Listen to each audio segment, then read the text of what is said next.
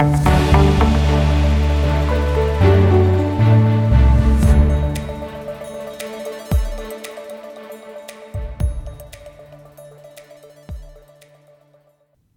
kuuntelemaan Nordea varallisuuden hoidon maaliskuista sijoituspodia. Täällä on tänään jälleen kerran äänessä Hertta Alava. Hei vaan. Ville Korhonen. Hei hei. Ja allekirjoittanut eli Antti Saari. Ja oikeastaan voitaisiin aloittaa sillä, että kurkataan vähän tota, tätä alkuvuotta ja miltä se on näyttänyt tuo markkinoilla. Ja ehkä nyt osakemarkkinat kokonaisuutena on ollut ihan kohtalaisen ok. Tammikuu oli aika vahva ja helmikuu sitten vähän ehkä heikompi voisi näin sanoa, mutta korkomarkkinoilla on ollut ehkä vielä enempää, enemmän heiluntaa. Joo, korkomarkkinoilla on nähty semmoinen kanssa vähän kaksosainen liike, eli alkuvuodesta joukkolainat tuotti oikein hyvin, kun korot oli pienessä laskussa, mutta nyt sitten sitkeä inflaatio on taas kääntänyt korkoja ylöspäin ja helmikuussa sitten korkojen nousu taas paino hieman joukkolainojen tuottoja. Että ehkä poikkeuksena voisi sanoa, että tämmöiset riskisemmät lainat, niiden niin kuin luottoriskimarginaalit on kuitenkin kaventunut. Tämä iso kuva on kuitenkin ollut se, että talousnäkymä on hieman parantunut, niin se on sitten kaventanut riskimarginaaleja. Eli sieltä päästä on sitten kuitenkin jotain tuottoja saatu, vaikka korot onkin vähän nousseet. Sieltä jotain hyvää. No mitä sitten, käydään vähän tuossa osakemarkkinoilla, ja nyt itse asiassa semmoinen vähän ehkä tällainen erikoisempi paikka, kun Intia on tässä nyt noussut esille, niin mitä Hertta siellä on tapahtunut? No Intia on yksi näitä harvoja alueita osakepuolella, jotka on vähän sen miinuksella tänä vuonna, eli osittain kyse on ollut vähän siitä, että kun Intia oli tuossa viime vuonna ja sitä edellisenäkin aika hyvässä vedossa verrattuna esimerkiksi Kiinan markkinaan, niin nyt sitten on nähty vähän rahavirtojen siirtymistä pois Intiasta sitten vähän näille riskipitoisimmille markkinoille. Mutta sitten siellä on ollut myös näitä yrityskohtaisia ongelmia, eli siellä on tämmöinen Adani Group yritysrypäs, niin on syytöksiä, että siellä olisi huono hallintotapa ja sitten ehkä vielä jotain kirjanpito-ongelmia. Eli nämä Adanin yhtiöt nyt ei ole ihan hirveän isoja tästä Intian osakeindeksistä, korkeimmillaan oli 5 prosenttia ja tällä hetkellä selvästi vähemmän, mutta se on kuitenkin herättänyt vähän semmoista niin kuin yleistä huolta, että voisiko tästä mahdollisesta kaatumisesta, joka siis ei ole mitenkään todennäköinen, mutta että jos se tapahtuisi, niin tulee ongelmia Intian pankkisektorille. No ehkäpä ei, mutta se on kuitenkin sitten painanut vähän tätä sijoittajien tunnelmaa siellä. Ja sitten on vielä tämmöinen lisä, lisäpiirteenä on se, että Adani-yhtiöiden pääomistaja on sitten pääministeri Modin läheinen ystävä ja kumppani pitkältä ajalta, jolloin sitten tätä yhtiöön liittyvää kriisiä on sitten käytetty tietysti vähän modiakin vastaan tässä sisäpolitiikassa. Ja voidaan sitten spekuloida aina seuraavien vaalien tuloksilla ja muuta tällaista, että semmoista pientä, pientä hermostuneisuutta siellä on ollut, mutta ehkä nyt niin kuin ihan viime viikkoina tilanne on jo alkanut vähän rauhoittua ja mun mielestä ei näytä kovinkaan todennäköiseltä, että sieltä mitään suurempia rahoitusongelmia tälle yhtiölle tulisi, mutta sinänsä poikkeuksellista, että Intia on yleensä mennyt aika hyvin todellakin ja nyt se on niin kuin selkeästi heikompi markkina kuin muut. Joo, eli vähän sellaista erilaista, erilaista menoa siellä. Voitaisiin pysytellä ehkä siellä Aasiassa vielä. Kiinassa tapahtuu nyt kaiken näköistä, niin mitä siitä sijoittajan pitäisi olla mieltä?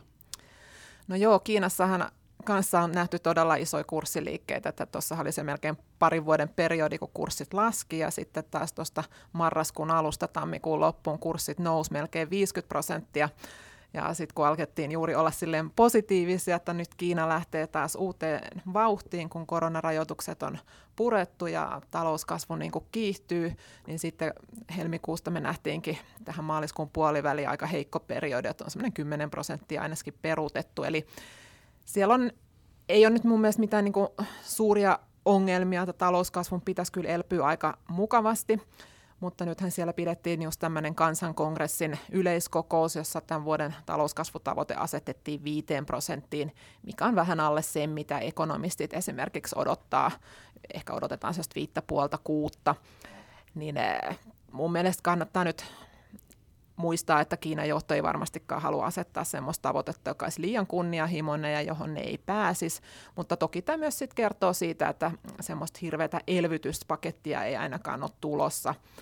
Eli siinä mielessä toisaalta se voi olla vähän helpotuskin, jos ajatellaan, että pelättiin, että raaka-aineet lähtee uuteen ralliin, kun Kiina lähtee niin kuin investoimaan infrastruktuuriin ja muualle, mikä sitten vaikuttaisi niin kuin globaalisti inflaatiopaineisiin, niin sitä nyt ei sitten ehkä ole tulossa.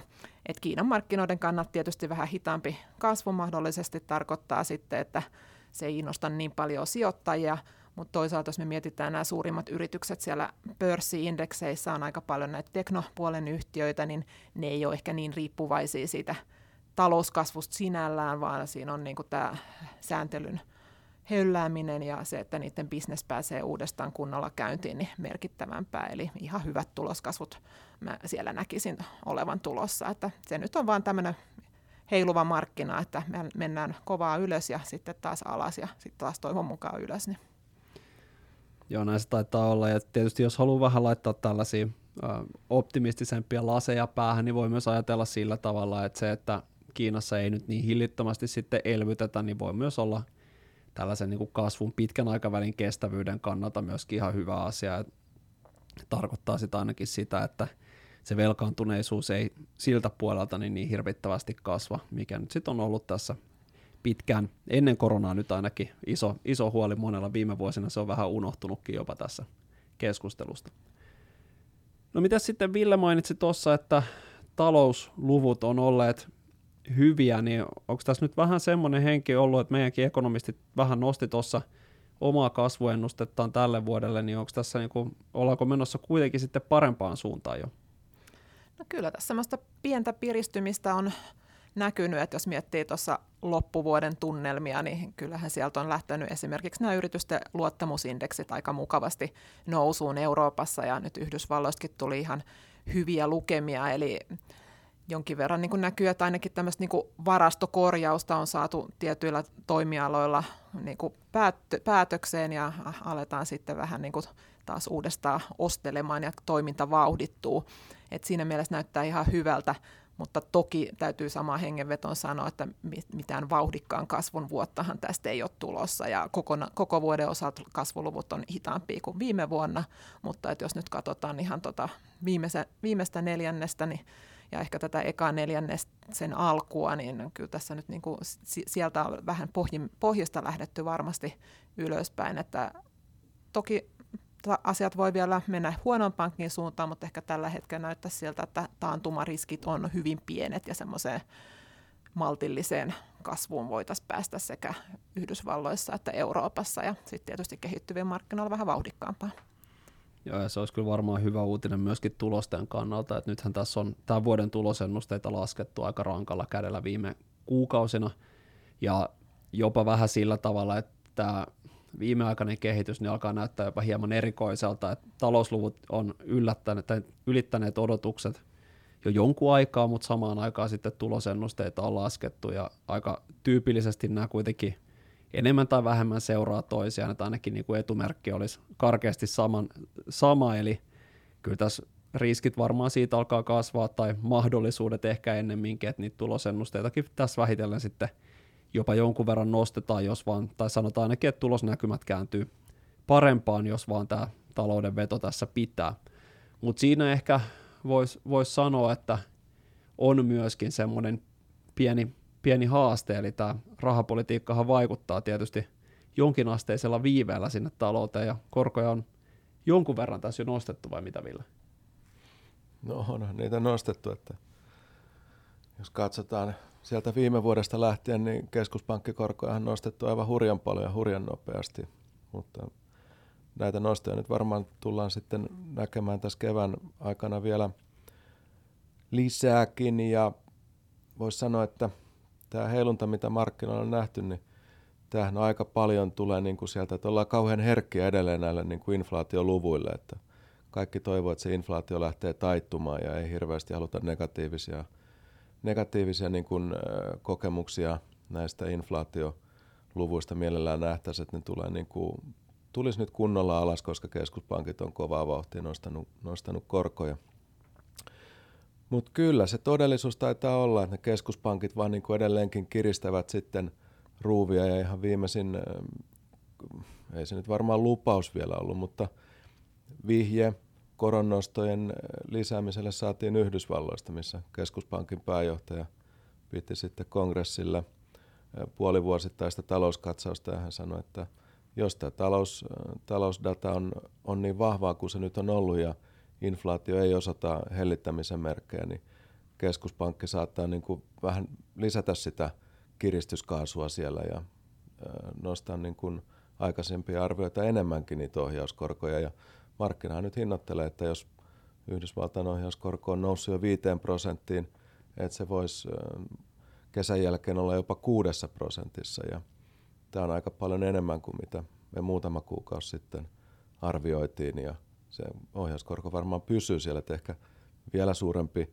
muutos näissä markkinahinnoitteluissa on se, että markkinoilla innostuttiin jo siitä, että inflaation hellittäminen voisi antaa aiheen siihen rahapolitiikan pienelle höllentämiselle tämän vuoden lopulla, mutta tähän kutti ei semmoisesta ole nyt tällä hetkellä mitään tietoa. Eli ohjauskorot todennäköisesti sitten ainakin tämänhetkisten arvioiden perusteella niin pysyy, pysyy korkealla ja pysyy niin kuin pidempään.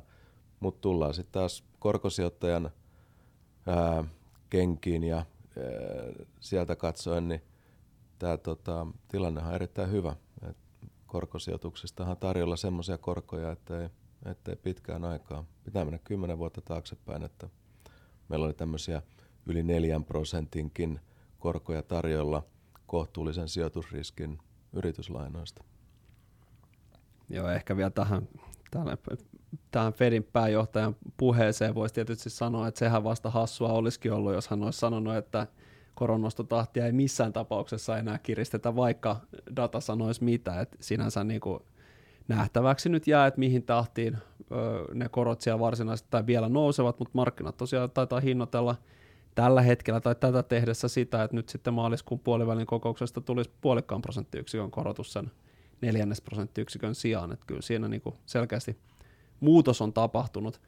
Ja tosiaan jos miettii sitä niin kuin sijoittamisen näkökulmaa, niin ehkä siinä ei kannata niin hirveästi sitten miettiä sitä, että missä kohtaa täsmälleen se korkohuippu on, vaan kyllä sitä niin kuin sijoittajan kannattaa katsoa vähän pidemmälle tulevaisuuteen ja ajatella ennemminkin sillä tavalla, että jos se nyt on tässä riittävän lähellä, niin ihan hyvin varmaan sinne joukkolainapuolellekin ja miksei tällaisiin hyvin hajautettuihinkin ratkaisuihin niin voi sitten laittaa, äh, laittaa niitä sijoituksia, että ei nyt varmaan viiden vuoden, tai sanotaan ehkä ennemminkin näin päin, että viiden vuoden tähtäimellä jo, niin niissä alkaa kyllä niin kuin tuottonäkymät olla ihan oleellisesti paremmat kuin mitä ne on ollut pitkään pitkään aikaa.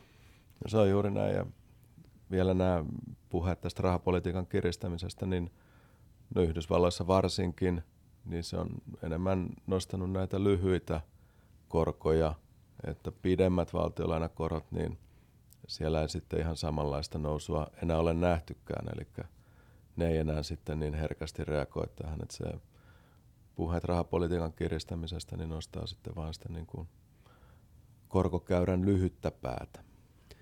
Joo, ja kyllähän tässä ehkä täytyy kuitenkin pitää mielessä se, että ennen kuin lähtee liikaa hermoilemaan näistä yksittäisistä tota, korkojen nostoista, niin se viime kädessä niin kuin sijoittamisen näkökulmasta aika oleellista on se kokonaisuus, ja kyllähän tämä nyt vähän viittaa siihen, tämä tämänhetkinen tilanne, että niitä korkoja nostetaan sen, myöskin niin kuin, vähän niin kuin sen takia, että voidaan, että ikään kuin se talous, talousluvut, mitä tässä on nyt viime aikoina saatu, niin ne antaa myöden, eli tavallaan että niin talous, talous kestää, ainakin toistaiseksi on kestänyt hämmästyttävänkin hyvin nämä koronnostot, ja tällaisessa ympäristössä on ehkä vähän eri asia nostaa niitä korkoja kuin sellaisessa ympäristössä, missä viime vuonna elettiin, eli talousnäkymät heikentyi aika voimakkaastikin siinä vuoden kuluessa myöskin. Ja se on, se on myöskin ehkä tärkeä, tärkeä pitää mielessä, mutta kyllähän tässä tämmöinen pieni ehkä huolenaihe siitä on, että mitä nämä voimakkaat koronostot sitten vielä saa aikaa. Kyllä, ja niille, jotka seurailevat näitä talouslukuja ja talousuutisia, niin tässä on ihan mielenkiintoisia askelmerkkejä. Eli nyt tällä viikollahan saadaan sitten Yhdysvaltain helmikuun työmarkkinaraportti, saadaan tuoreimmat tiedot siitä, että missä kunnossa se Yhdysvaltain työmarkkina on. Keskuspankillekin se on hyvin tärkeää, tärkeää dataa ja sitten ensi viikolla saadaan Yhdysvaltain inflaatioluku helmikuulta ja se on varmasti kanssa hyvin seurattu luku ja sitten siitä vielä viikko eteenpäin, niin sitten onkin Yhdysvaltain keskuspankin maaliskuun korkokokous. Ja sitä varmasti kanssa jännitetään, että minkälaisia, minkälainen koronnosto saadaan, saadaanko 0,25 prosenttiyksikköä vai 0,50 prosenttiyksikköä ja minkälaiset talousennusteet ja arviot rahapolitiikan tulevaisuudesta siellä sitten löydään niin kuin pöytään. Eli tämä on niin kuin korkofaneille, niin tämä on hyvin mielenkiintoista aikaa nyt tämä maaliskuun seuraavat pari viikkoa. Joo, se on, se on ehdottomasti näin. Ja totta kai myöskin niin kuin ihan yleisesti taloudesta kiinnostuneille toki, niin kun tässä puhutaan paljolti Yhdysvaltain luvuista, paljolti myöskin sen takia, että sieltä niitä lukuja on hyvin laajalti saatavilla, eli Euroopasta sitten saadaan huomattavasti vähemmän tällaista yksityiskohtaista dataa.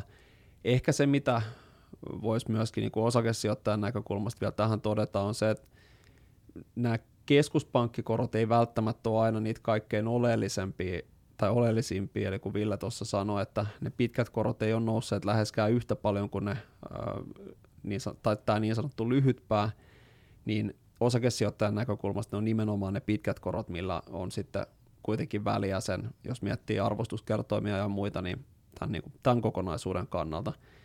Ja sitä kautta, niin vaikka tässä nyt ehkä, jotkut on ehkä enemmänkin huolissaan siitä, että osakemarkkinat eivät ole tai eivät näytä reagoineen juurikaan tähän nousseisiin korkoarvioihin, niin siinä on ehkä kaksi, kaksi asiaa. Että toinen on se, että kun ne korot nousee sen takia, että taloudessa meneekin paremmin, niin se kyllä tyypillisesti tarkoittaa myöskin sitä, että siellä sitten osakemarkkinoilla niin arvostuksen, tai arvostuksessa joku toinenkin asia liikkuu, eli ne tulos, tulosnäkymät paranee vähintään pidemmällä tähtäimellä, jos ei lyhyellä tähtäimellä. Ja sitten toisaalta niin tosiaan, kun tämä korkoliike on ollut enemmän siellä lyhyessä päässä kuin pitkässä päässä, niin sen ei välttämättä tosiaan tarvitsekaan vaikuttaa niin voimakkaasti sinne osakemarkkinoille, mutta totta kai jos miettii tätä, että mitä, mitä tämä hinnoittelukokonaisuus no niin kuin korkomarkkinoiden näkökulmasta tarkoittaa, niin kyllähän se niin kuin entistä enemmän näyttää siltä, että korkomarkkinat uskovat siihen, että tota, ohjauskorkoja lasketaan sitten jossain vaiheessa aika voimakkaastikin. No jossain vaiheessa koittaa sekin aika, mutta se sitten taas edellyttää, että se talous- ja inflaatiodata niin antaa siihen keskuspankkeille mahdollisuuden tai, tai pakottaa ne siihen, se on tietysti se toinen ehkä ikävämpi mahdollisuus tai vaihtoehto tässä. Mutta tosiaan yhtä kaikki, niin ainakaan nyt tällä hetkellä niin kauan kun tota, talousluvut vetää niinkin hyvin kuin mitä ne on vetänyt, eikä mitään tuollaista isompaa, isompaa murhetta sieltä saada aikaan, niin tässä ei niin myöskään ehkä sijoittamisen näkökulmasta niin hirvittävän huolissaan kannata kuitenkaan olla, että osakkeillakin on ihan hyvä, hyvä paikka siellä salkussa, mutta tosiaan niin kuin on tullut todettua pariin otteeseen, niin kyllä niillä tota, joukkolainojenkin korkotasot on aika houkuttelevia, että kyllä jos, jos miettii sitä, että kun epä, ympäristö on vähän epävarma ja vielä ei oikein täsmälleen tiedetä, että miten voimakkaasti sitten nämä korkojen nostot vaikuttaa ennen pitkää talouteen ja yritysten tuloksentekokykyyn, niin siinä mielessä tämmöinen niin kuin huomattavasti korkeampi korkotaso tuolla joukkolainapuolella niin on kyllä ihan, ihan hyvä vaihtoehto sekin, että sen takia meilläkin niin suosituksissa ei ole kiire nostaa sitä osa, osakepainoa ylipainoa, koska joukkolainapuolelta saa erinomaisia tuottoja. Ja tosiaan se on ehkä, jos miettii vähän niin kuin pidempääkin aikaväliä, niin nyt viimeistään alkaa olla kyllä hyvä aika sijoittajan ruveta myöskin tutustumaan niihin korkosijoituksiin. Että nehän on nyt tässä melkein vuosikymmenen ollut vähän semmoinen asia, että ei oikein, oikein kiinnosta, kun ei, eipä sieltä oikein juuri mitään saa. No se on juuri näin, että on, on kyllä pitkästä aikaa hyvin mielenkiintoinen tilanne joukkolainapuolella. Hyvä. Näihin kuvia tunnelmiin voitaisiin varmaan päättää tämä meidän maaliskuinen sijoituspodia palataan sitten tuossa pääsiäisen tienoilla varmaan aiheeseen. Kiitos oikein paljon kaikille kuulijoille ja kiitos Ville ja Hertta erinomaisista kommenteista. Kiitos. Kiitos. Hei hei.